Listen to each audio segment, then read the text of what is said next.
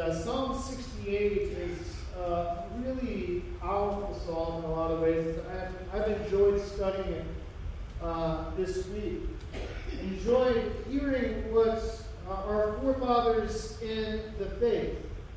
You know, um, David may not have ever met Jesus the Lord, but he knew uh, the God of Israel. He knew the God that we know. And, and he was a leader, not just as king, but he would craft songs that they would use in worship as a reminder of who their God is. And so we will see that as well. But I want to remind all of us here this morning of a couple, couple things as we begin. One, parents who are very powerful in the life of your kids. You know, and parents are powerful. And the role as a, as a parent is, is an honor. It, but we must also remember that it's very powerful. And, and to be wise in how we steward that responsibility. As we steward these kids that God has blessed us with. As we seek to, show, to uh, shape them in a way that would honor God. As Christian parents, we need to steward the faith of our kids and how to guide them in that. They're, the image they will have of God our Father will, will come, come around to who we are as parents and as men. And we can't forget that, for better or for worse. And that can be daunting. I know it is many times in my own life. I look at my kids and go, man, I sure hope I don't screw them up too much. You know, or uh, one day they will sit across uh, a room with a counselor and, and report everything I have done. Uh, I'm, you know, I'm already trying to put a little bit aside uh, for those times. But here's the other thing. We're going to read that God is the Father, the Father is He can overcome our weaknesses. Are we showing that we have weaknesses? They need to see we are human beings like the rest. And some of you are like, well, it doesn't matter, I'm not there. But we also need to remember adults shape children's life. One caring adult can change the trajectory of a child in more ways than you may understand. We, we have in our bulletin on, on the back you know, uh, nursery list and who's doing it.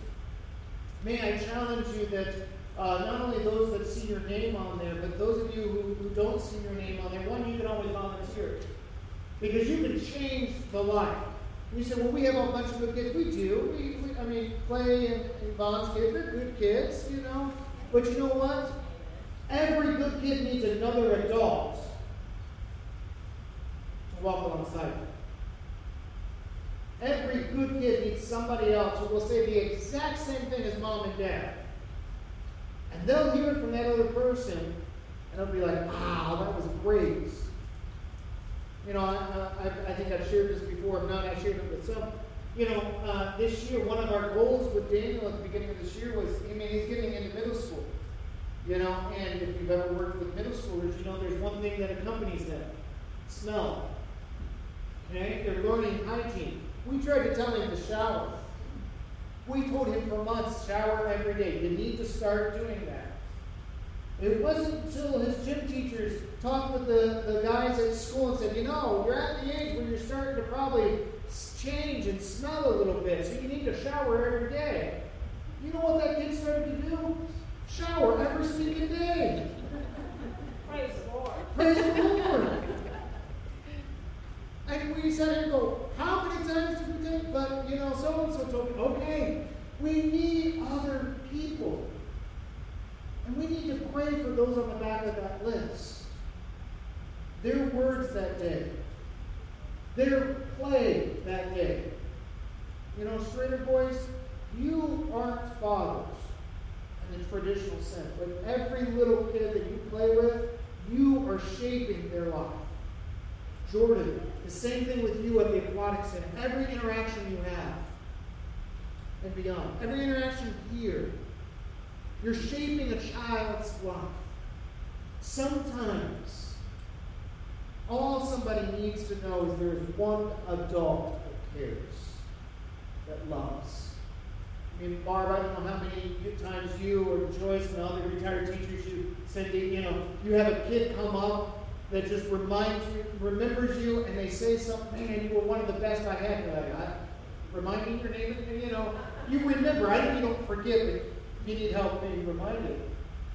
And you never know that power within that. Barna has recently come out with some realizations of how powerful those who work with children in the life of churches. Will you pray over that list each week? Next week it is the Straders.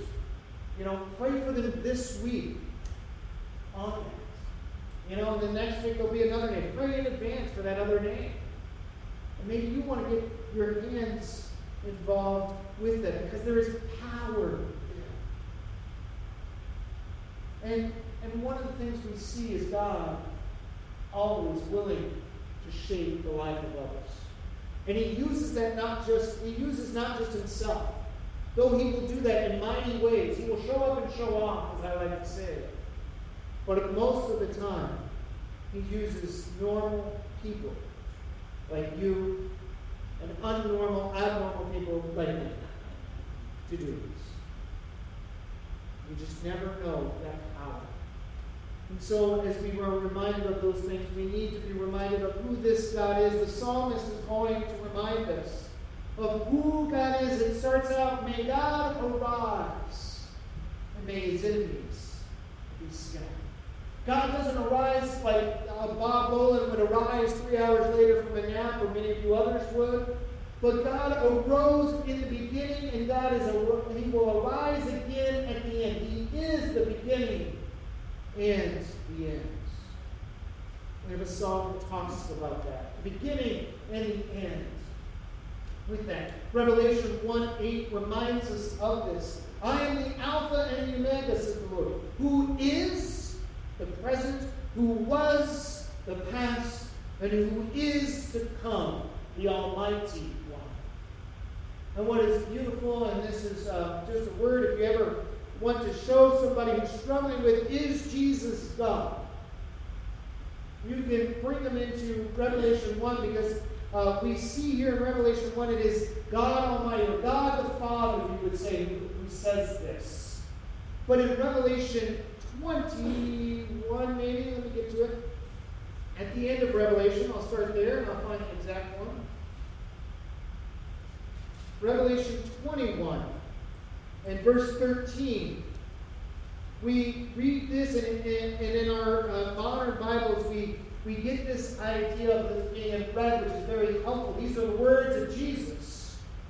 And Jesus says this I am the Alpha and the Omega, the first, the last, the beginning and the end. Now, both of these can't be saying the same thing unless they are the same person. Because one of them would be a lie. They both can't be the beginning and the end unless they are the same. A very powerful realization that we can come to. And we need to see that. We need to understand that God is the beginning and the end. And it does for us adults and us for us parents, especially those of us who are parents in this day and age, which can be interesting, can be frightening. We can wonder if we are really even up for the task. But God will be with us in this task. And so we come to the Psalms to help us reflect on who God is. And who God was not just a history lesson, but as a reminder of this is who God is now. And how might that change your life? And so let us start with where the psalmist started. God is a warrior. He's not just sitting back and he's not. He says, May God arise, may his enemies be scattered, may his foes flee before him. May you blow them away like smoke as wax melts before the fire. May the wicked perish before God. We see later that uh, he, he's at battle It talks about, um, you know, how God conquers in very graphic and vivid and, and very violent ways that can set us aback. But the reminder is God is a warrior. Every god of the new uh, ancient Near Eastern culture was there was a god that would fight for each nation. and the question would be, who would be the almighty one? Who would be the big one? And we read time and time again in the Old Testament that God is that warrior. For the nation of Israel, they were to see their God as the one who would fight their battles. There's a new song out about God fighting our battles. Now, the task, the hard thing for them, and the hard thing for us with the nation of Israel, and you and I, we have to let God fight the battles the way He says to fight the battles. You think that's was easy back then. I mean, come on. If you're Joshua and you're getting ready to take that first city, and you hear God say, here's how you're going to fight the battle. You're going to walk around the city for six days. And then on the seventh day, you're going to walk around seven more times, and you're, you're just going to blow trumpets and shout, and you're going to dismantle this city. Now, Chad, you've been in war. Calvin, you've been in war. If a general ever told you that's how you were going to defeat your enemy, I'm not sure you would probably follow the general too much, would you? You know, that's kind of not how we do this. But you know what? If you did it and it happened, I bet that would change your perspective on who this leader is. You may go, that is the dumbest thing I've ever heard, but it worked. And it was also a reminder they can't do it on their own. You and I can't fight our battles alone. I don't know what your battle is this morning. I, for some of you, even this day is not a, your battle is one of just uh, maybe a lot of emotions this day. Conjures up some maybe good things, not so good things. I, I, I empathize with you. I've been in similar situations. Maybe God would let you fight the battle. Because when you let God fight the battle, you can relax and praise Him. It says here, His foes may they melt like wax. Now, a lot of times we think of that and we think of candles, like the, the candles we used to light over here, which uh, Art and George, we can light them again. So, you know, um, I, I, thought about that weeks ago, never said anything until now. So, you know, you know, we, we think of blowing it out, but see, the wax that David is talking about is they would use wax kind to help form in manufacturing as a mold where, where uh, things would get poured into, and then you would put it through the fire so that what was left was this pure clay, maybe, or other things. So it's this idea of wax kind of dripping out and no longer being which is really interesting imagery for me, at least. That's why I shared it with you. But, but we can relax. But may the righteous be glad and rejoice before God. May they be happy and joyful. See, when the nation of Israel understood that God was their warrior, they realized it didn't all depend upon them. And there is freedom when you realize it's not all dependent on you. Because you don't have to worry so much about messing it up. You know, you got to be able to follow. Sometimes with uh, with parenting, parents understand this, especially in our culture. You're afraid that next time you mess up, everybody will let everybody else know how you messed up. You know, and there's a portion of that. You know, there's a portion where in our world we live in a very shame-based world where um, we will we will highlight somebody else's mistake and think we're going to mess them all up forever. Kids are pretty resilient. I mean, uh, you, you, don't know how many times I've done something to Eliana in particular. She's the one that comes to mind because she's the youngest. You know, where, uh, you know, uh, something's happened, she bounces right back, literally bounces back. Now, she'll remind me of everything I've done that wasn't right to her and some can empathize, right, Jordan? You know, Eliana shames about every time. I'm sorry. Uh, you know, she was raised better than that. You know, but they are. But there's also that power of those times when you just spend one on one. You know, I'm going to be out of the office, I think, Thursday and Friday this week. Josiah and I have, a, have an adventure going on. We don't know it yet. We don't know what we're doing yet, but we're, we're just going to go one on one. You know, it's he and I time. Which probably means I'll, I'll renew my fishing license and we'll go see what we can catch or not catch. You know, I don't know. Uh, you know, but we will. You know, we'll, we'll probably eat pizza him. You know, funniest thing, kid won the pizza eating contest yesterday. My boy. It was hilarious. You know, he, he you know, sometimes we wonder, you know, our kids watch a lot of YouTube, the, the better stuff on YouTube, and then we know that's not always good. We get it, you know. But all his YouTube watching of the uh, hot dog eating contest has finally paid off. he used the same strategy as Joey Chestnut. You know, he has it down. You know, his brother was in the contest too, and he couldn't handle the pizza as quickly as, as his younger brother. So, you know, he was excited. You know, those kind of things. And you wonder, am I messing them up? you know what, he'll remember this, and we'll remember it. But we can relax. We can relax and be present with what's going on. You know, and that powerful. For, for you adults, have you ever just been present with a kid?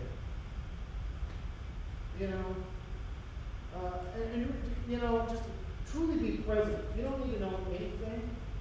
You don't have to share anything, but be present. There is such power there. You know, and I don't know if you've ever noticed that, you know, with babies, I talk to babies, they talk back, and I tell them what they're saying. It's great. And I know I don't make any sense, but you know what? There's power in kind of talking back and not making any sense. We know when the babies are talked to, they thrive. You know, even if they hear someone like me kind of blabbering on about something they don't even know about. Why are you laughing so hard, Maya? No, no, she's thinking of what I've said to, to Ella this week, I'm certain. But you know what? This is for the rest of us. How can you, with the kids in our church, be present and just sit down and go, wow, that was kind of neat. No, you tell me how that one is, even if you already know the answer. And I know I said, but get down on their level. You know, this is why I work with teenagers. I can at least look up.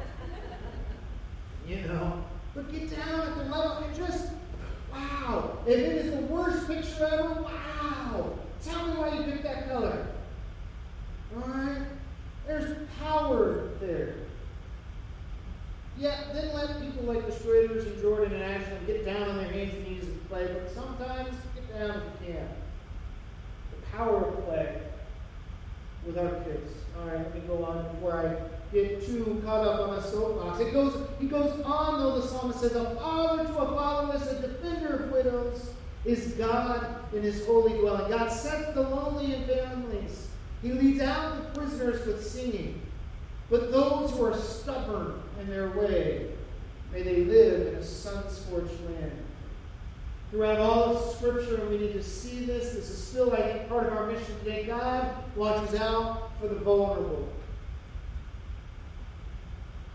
He highlights three of them in this text the fatherless, the widows, and the prisoners. I would submit to you that those same three characteristics are still vulnerable to this day. The orphans, the widows and widowers, and the prisoners. They may be in prison, something has happened where there may be a sense of justice, but God is watching out for those. This is why James said, a religion that is pure, faith that is pure, following Jesus that is pure, is looking out for the orphans and the widows.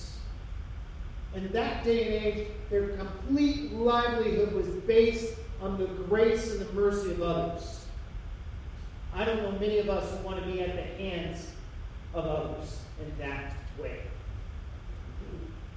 We may not like it. But it's all throughout the law, which is found a lot in Exodus and Deuteronomy and Numbers. God says, Watch out for the vulnerable among you. For them. You are to be my people. There was going to be something different about that. And here's the beauty God is there in that. Many of us don't like to be vulnerable. We like to have the sense that we are okay. If you truly believe you are always okay, you will never come to the Lord because you have no need. It is not surprising to me, at least, that the beginning of the downfall of the nation of Israel is when they no longer had a need for about anything. Solomon had the riches upon riches Nations came and paid tribute to him. He had more than enough of everything. In fact, as one uh, writer once said, it, under the nation, under uh, Solomon, the nation of Israel became the new Egypt, of which they were called out of not that many years prior. But they didn't need a God to provide but they had it all. They had the chariots. They had the storehouses. They had the grain. They had the esteem of their neighbors. They had it, and they had it to excess. you know what? It was also in this time period that as I read Scripture, when the most vulnerable among them were lost the widows, the widowers, the fatherless. How different would it be made if they would have realized again the words they may have sung in the temple A father to a fatherless, a defender of the widows is God in his holy dwelling. God can do this, and that's why God's people are to be called and called to be the family for others. You know, most of you know my story. My father was killed in a single car, car accident one December when I was just a wee little kid. And it was the church who became our family beyond our family. You know, it was the church who stepped in. You know, and one of my struggles that was unique to me, and some of you may, I, I, I didn't really, uh, you know, know my dad, and so there was a lot of that kind of thinking, you know, going on, a lot of that, uh, to some extent, pity, and, and trying, trying to work with. But I remember I had others who stepped in at, at pivotal moments to be there. Maybe it was uh, Mr. Larry Kearns who took me to a Miami University hockey game when you could get in, you know, to that. Took me when he refereed basketball, to a couple basketball games. Mr. Robert Burke, or not Robert, but Dave Burke, who I don't know why I didn't work in his house. I didn't, he didn't need me there, but he brought me there. A Larry Hudson, or as my kids call him, Big Paul, because he's big. And Paul is his name to his grandkids, and so we're just part of it. You know? Uh, Scott Cox, when I first met him, he, he literally ran across the church. Be glad, Schroeder boys. They, they didn't go, they, they left, you know. Uh, this goes to you. Be glad that the first time I didn't see you, I didn't mimic him. He came running across the entryway of the church and jumped into my arms. Talk about being scared. All right, here's this grown man jumping into my arms. Now, granted, my uncle was the pastor. There was some knowledge of each other. A little freaky. But I was able to live with him and his family for a year while in college. And Mr. Bob Mako, that, you know, they lived in the country in Park County. They never locked their back door. So when I was driving to church, they, could, they would leave their back door open, and the invitation was whenever you want to come, just come on in, and make yourself at home. You know, and so I did. And then one day he said, Hey, we're going to go back and shoot clay pigeons. I said, Okay, I got homework to do. He said, No, you're coming. I don't know what I'm doing. He's like, okay. I'll teach you. The power of one caring individual in lives. This is why many churches, especially, especially historically, have called one another brother and sister. We are a family. Which means I don't care if you've never had any kids, I'm adoptable. And so are my kids.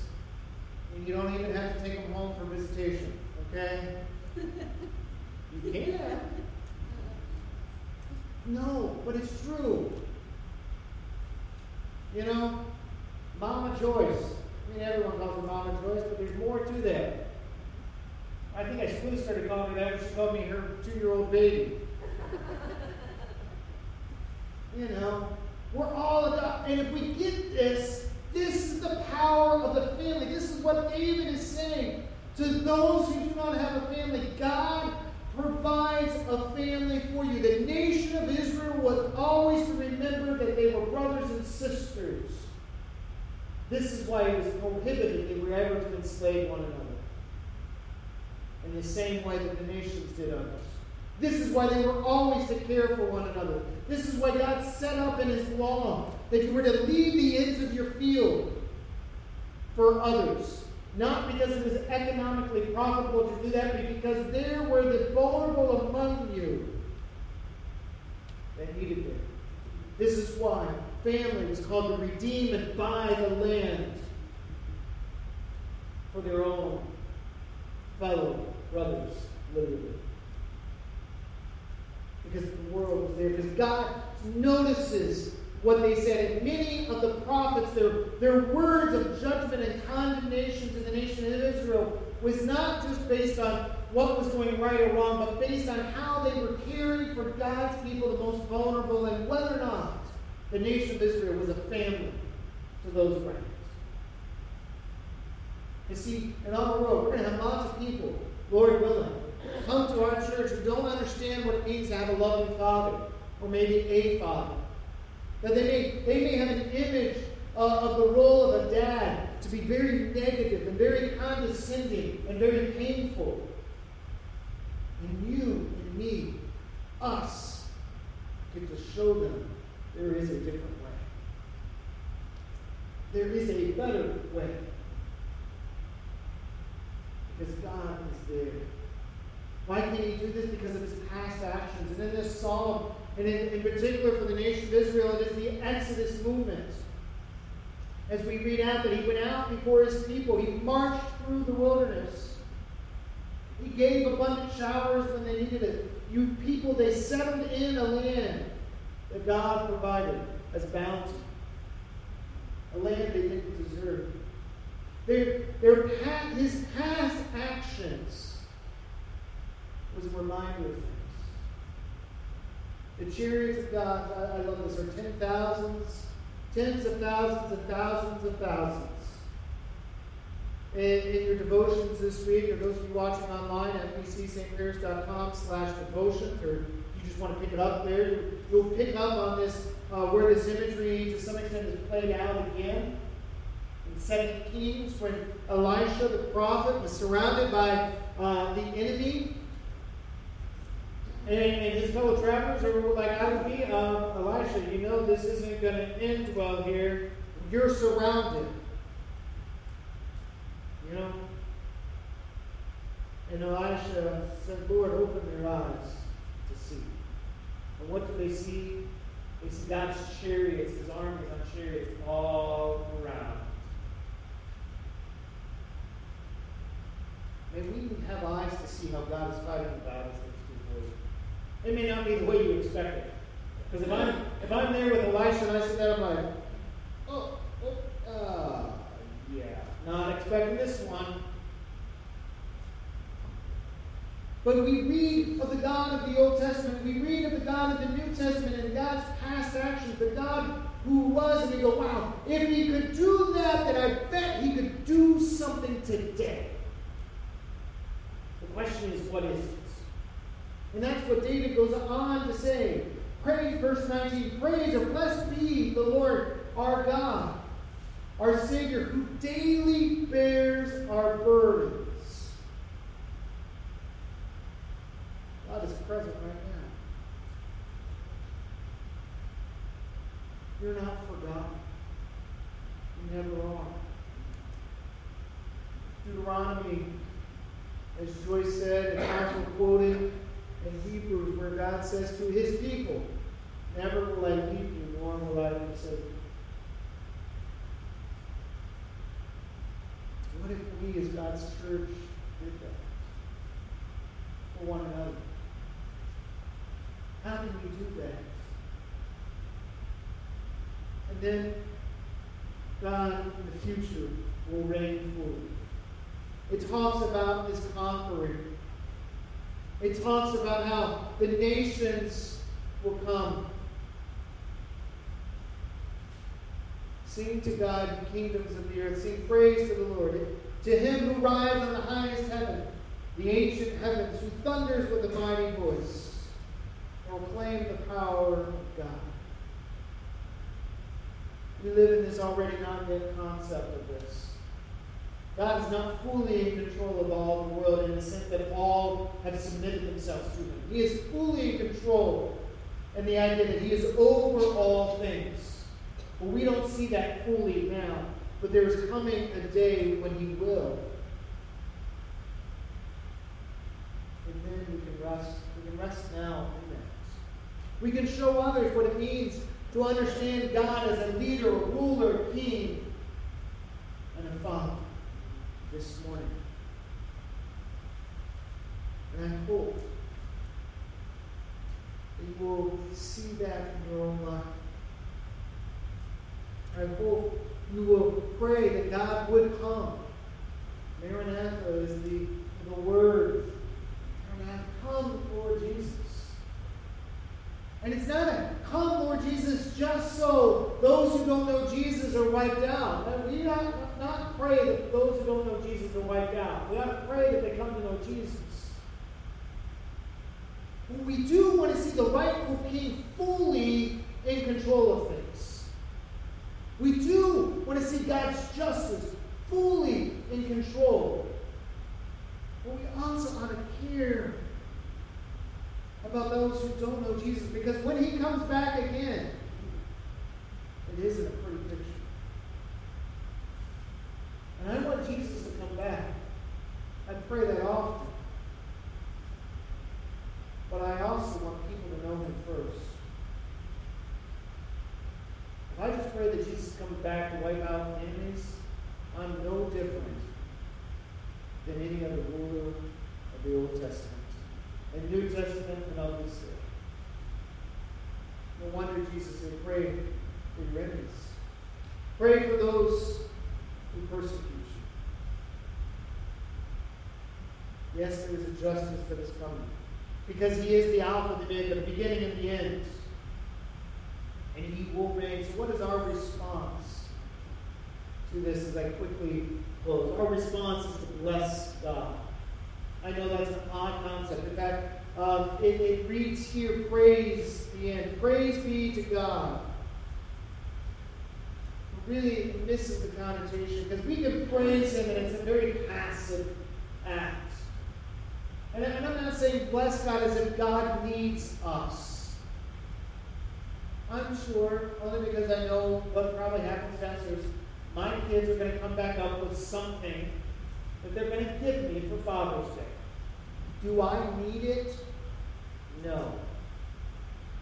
Did I need the candy the boys gave me? Funny thing, they said, when can we eat our candy after they gave it to me? I think you missed the point, boys. I don't need candy. They wanted to bless me. They wanted to bless me. God will take the blessing that we will give him. He doesn't need it. We don't add anything to God. He is self sufficient. But the nation of Israel realized part of their livelihood was to bless God by how they lived. And so we must humbly obey God. Because he has loved us so much. We can be vulnerable with him. There's humility right there. Will you be vulnerable with God's family? Let them, let them provide for you. Obey not just out of fear, but because of his heart. His heart that he says, I look out for those that are less fortunate. How else? We bless God by using the gifts he has given. If I just let the candy my voice gave me just sit and never do anything with, what good is that? One, they would steal it sooner or later. Two, what good is candy that just go stale? It isn't. I'm going to use that gift. Now, you know, this is where the analogy falls apart. God said, I'm giving you gifts. Now go bless others. The reality, if you are in Christ, you have been gifted with something. What are you doing with that gift of grace?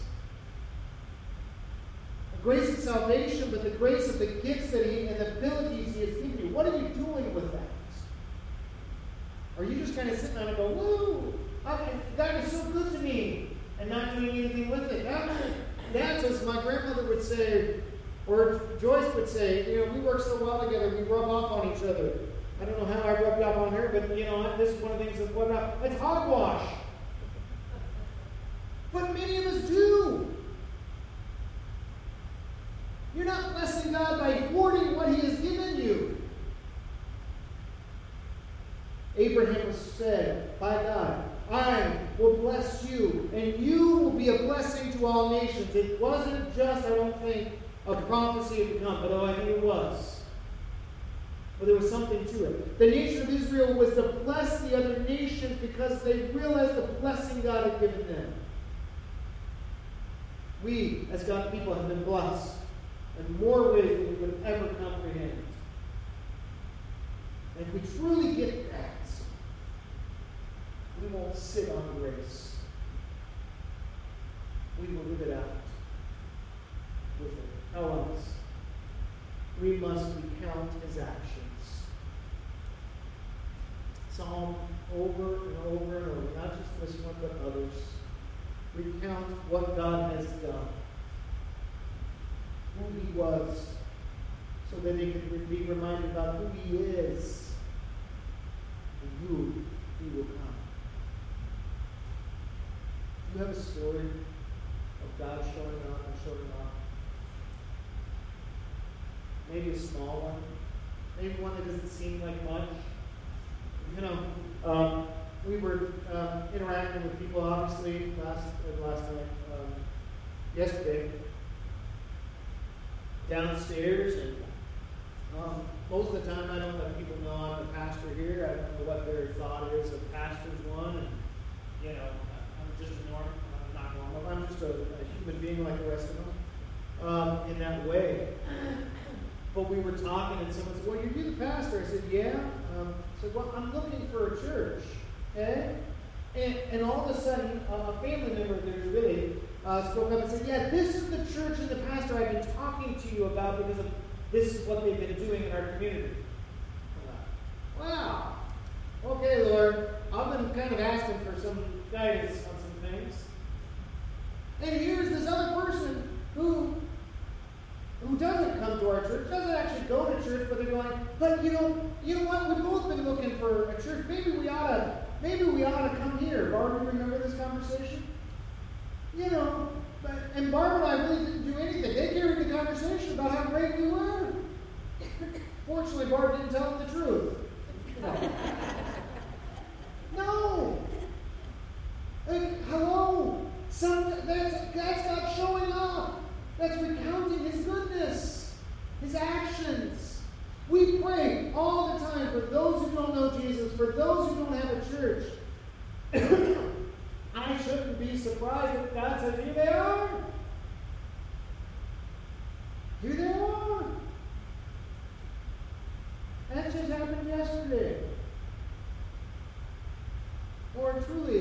said, you know, we had a great time. We ran into a bunch of y'all at, at the fireworks. You know?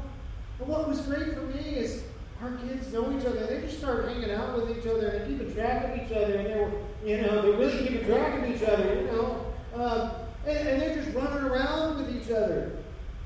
And I don't know which one of you two played onto the picture of Eliana and your two kids and the fireworks. I, that is just, that's awesome. You know, that's awesome. And what a beauty to show others.